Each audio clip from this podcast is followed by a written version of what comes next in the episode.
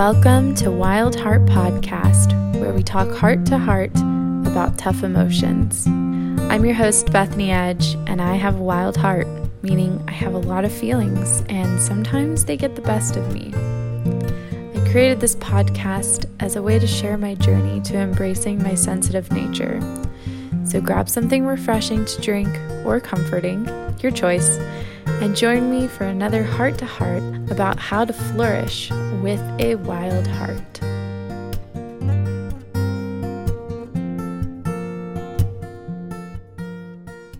Welcome back to another episode of Wild Heart Podcast. I'm so excited to be back for another heart to heart with you guys. Today I'm drinking, dare I admit, Dr. Pepper. I'm a Texan, y'all, and if you didn't know it, Dr. Pepper Dr. Pepper was actually invented in Texas. So it's kind of the state drink. I don't know any other Texans who don't drink Dr. Pepper. Every now and then I get homesick and I just have to have one. It's it's just so good. Last week we talked about finding the strength to love others. Sometimes it's hard to love others, especially if we feel empty ourselves. But instead of turning to the love of other people in our lives to fill this void, in last week's episode, we discussed turning to God and His love and growing a love for ourselves that will create a well of unconditional love and acceptance that we can draw upon. I gave the analogy of building a house. The love of God is our foundation, and everything else is built upon it. Our relationship with ourselves a loving, accepting relationship with ourselves is what creates the four walls. And then the beautiful, rich relationships we have with others are the furnishings of our house.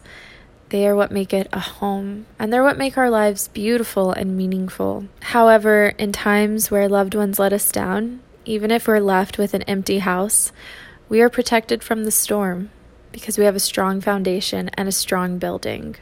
Our challenge was to kneel in prayer and ask God how He felt about us. I had a beautiful experience with this, and it was a great reminder to me of why I'm here and what I am here to accomplish. I definitely felt empowered after saying this prayer. I would love to hear your experiences if you would like to share them. You can follow me on Instagram at Wild Heart Podcast and send me a message let me know how you're doing in your personal growth journey. This week, we're discussing repairing broken relationships. Everything we talked about last week is going to be really foundational to being able to do the things that we need to do to repair broken relationships. When I, we think about repairing broken relationships, and what I mean by broken relationships are relationships that have so much stress that they're really beginning to feel more like a burden than a blessing. Maybe it's with a boyfriend or a girlfriend, and it's at the point where you're considering breaking up. Or it could be a friend who you're just not getting along, feels like they're constantly offending you, or you're constantly offending them. Maybe there was a falling out between you and someone in your life that you care about whatever is at the root, the relationship is not functioning properly. It's broken. And it's going to be really important that we all have a good sense of self love and godly love to be able to have the strength to go forward and repair these relationships and accept the outcome. Many of us have had experiences where, despite the effort we're putting into a relationship, the other person is just not reciprocating. We try everything, we tell them how we're feeling, we beg them to meet us in the middle, we beg them to meet us. We'll make we'll come three quarters of the way. They just need to come a quarter of the way. We'll walk to them and they just won't put in the effort. We might also be working on healing relationships with people who are going through personal crises and they are so broken themselves that they're not ready to do the healing that they need to do to be able to come into the relationship ready to reciprocate love and kindness. there's so many things that can happen, and every relationship is so different, and every person is so different. But what we're really going to focus on is the parts that we can control. We can't control other people, but we can control ourselves. That brings me to today's quote from Robert Muller. He says, To forgive is the highest and most beautiful form of love. In return, you will receive untold peace and happiness. And that's really our goal. Everything in this series, right, is about discussing how we can love others better. Forgiveness, regardless of the other person's change, is a great way that we can give love to others. And then doing what we need to do to preserve the peace and happiness we get from letting go is an important part of maintaining that relationship we have with ourselves. Whatever the circumstances, the first part of repairing a broken relationship, each of us plays a role in all of our relationships. They're two sided, it takes two to tango. We've all heard this before. And sometimes it can be easy to think, well, the other person is doing so many things wrong, I'm just reacting. But we need to own up to those reactions. We need to own up to the fact that we're not handling things correctly if if that's what's going on. And we need to admit that to ourselves. And we need to admit it to God and repent and work on changing ourselves.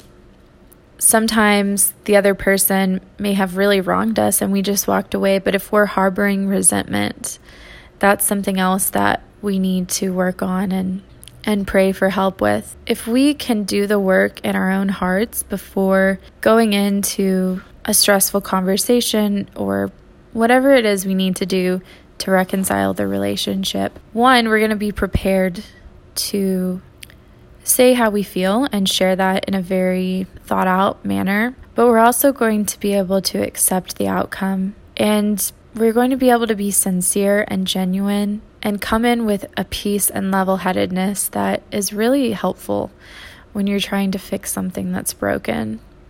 There are times that we may have to forgive from a distance, even. Perhaps we're mad at someone who has passed away and is no longer here to have a conversation. We could be mad at someone who won't talk to us or hurt by someone who won't talk to us. We can still repair the relationship from our perspective if we go about it with the mindset that we are forgiving and we are coming to a place of peace about what has happened. Once we've really done the work in our own hearts and we're in a good place, and we've changed things in our own lives that need to be changed, or we're beginning the process of change, because let's be honest, we're not going to be perfect in this life, and that's okay. We don't need to be perfect to ask for forgiveness or to ask for a second chance or to begin repairing. Sometimes a conversation about what happened and getting all the hurt feelings out of the way is enough to overcome something. But other times, healing is a process.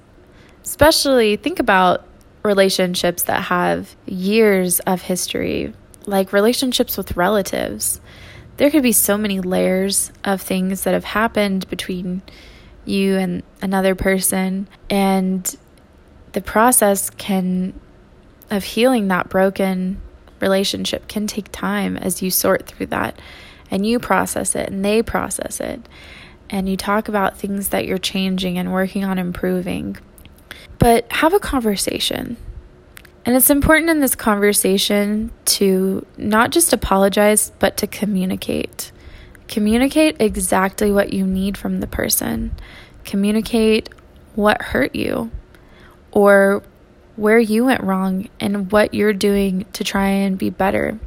A personal example that comes to my mind is I think about when my husband and I get into arguments, and overall, we have a good relationship and a good marriage, but it's not perfect, and we have times where we're just at each other's throats. Both of us are stressed and tired and irritable, and it just seems like we're getting on each other's nerves left and right. And eventually, we'll get to the point where we're both ready to apologize. But in those apologies, we also talk about where our feelings got hurt, what happened that triggered us. And we try to understand each other a little bit better and how the situation escalated. And then we can both take accountability for the things that we did that might have hurt the other person. And it always feels very constructive because there are things that I didn't know hurt my husband the way that they do or irritate him the way that they do. And it's always helpful to learn that about him. And I know it's helpful for him to learn that about me. And of course, that's a relationship where we're both very committed to forgiving each other and working things out and repairing little tiny stresses. We haven't had any big fractures like some of the other relationships in at least my life have. And I'm sure that many of you have relationships that are are truly broken relationships that you've experienced in your life. But I think that communicating your needs and your sincerity and your willingness to adapt is really important in this conversation. And then letting them know that you are sorry. I don't think it's out of line to even ask for an apology where you need one.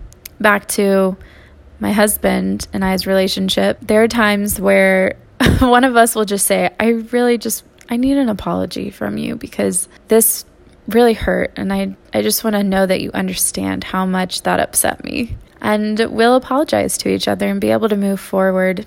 So many times, the people in our lives love us, but they don't know what we need. They don't know how to fix what is broken. And if we can lay it out and tell them exactly, then I think all of us will be surprised at how often the people we care about rise to that occasion and are willing to fix what is broken. For example, I got married two and a half years ago, and my wedding was really stressful. There were a lot of things happening in my personal life. I was a first year teacher, which is probably the most stressful thing I've ever done in my entire life. There was a lot of stuff going on with my extended family where I just felt kind of judged and really insecure about the relationships there. My mom had started a new job and it was hard for her to help me with the wedding. And I had a lot of hurt feelings about how everything planned out that I'm embarrassed to admit I carried into my wedding day and my whole attitude about the day but even in the years after have just haunted me and there's been so much resentment. About a month ago, I decided that I really wanted to talk to my mom about it and let her know that I just really felt hurt and I felt like I hadn't had really support from anyone in my wedding. And she expressed some of the things that she was hurt about too. One of the things was that she never got to go dress shopping with me. I had a friend who made a dress for me and it was beautiful. But my mom was hurt that she never got to go dress shopping with me. And I was hurt that my mom wasn't really around to help me plan the wedding. So we decided that once everything with COVID clears, we're going to go wedding dress shopping together. Just for fun, even though I've been married 3 years and have a kid now and but because we could have that conversation and talk about how both of us felt and apologize. We were also able to say, we can fix this and we can do something that will repair this. Y'all, I'm getting really emotional because this was such a big thing for me to let go of. And that's part of why I'm so happy to be able to share this because I'm a grudge holder. I'm not someone who lets go of things easily, and I'm definitely someone who will hold on to that brokenness in a relationship. But I have really been blessed to be able to grow and to learn and to turn that weakness into a strength. And now I think I really have a lot of courage and bravery to let go and to address things with people in my life. And I want to share with you that if this is a weakness of yours, the Lord can turn it into a strength. We are not confined to being who we were or even who we are today, there is always room to grow. There are times where we're not going to be able to truly repair a relationship, as in bringing it back to the way it was. Maybe the other person doesn't care, or they've moved on, or it's just not a fit. There are friends we have for a season, there are friends that we have for a reason, and there are friends we have for a lifetime. And it sucks when a relationship isn't what we thought it was. It hurts. But if we are secure in ourselves, we're secure in God's love for us. When the love of others wavers or even disappears, we can stay standing strong and we can let go. We can forgive those people. We can love them, even from afar.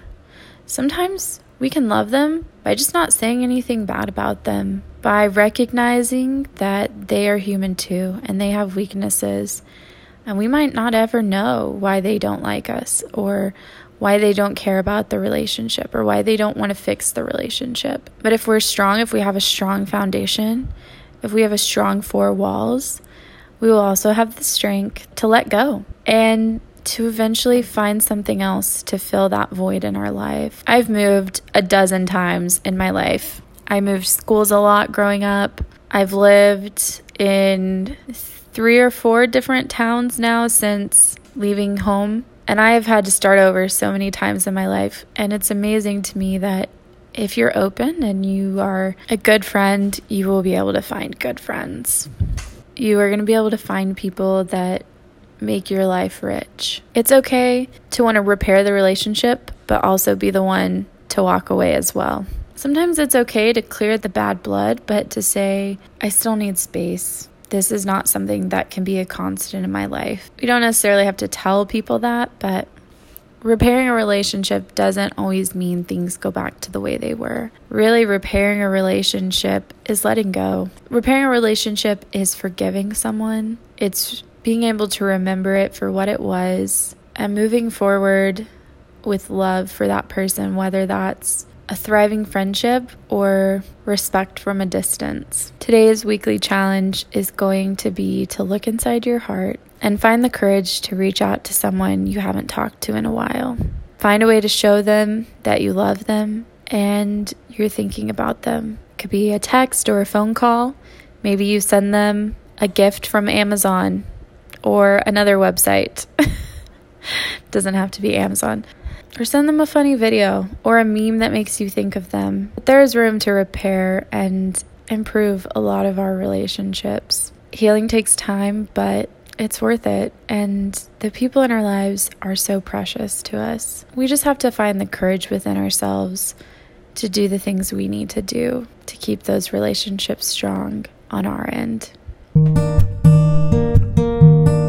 Thank you for listening to another episode. I love you guys, and I'm really humbled to be able to share these thoughts with you. Like I mentioned in my intro, I am a sensitive person, and navigating my emotions, it's not easy for me. But it's definitely something that the Lord has helped me to learn and to grow in my abilities and my emotional strength. And I have a personal witness that he truly can make weak things strong. And I just really want to end by sharing that with you. Don't forget to subscribe and leave a review. And follow me over on Instagram at Wild Heart Podcast. Until next week, I'm your host, Bethany Edge, and you're listening to Wild Heart Podcast.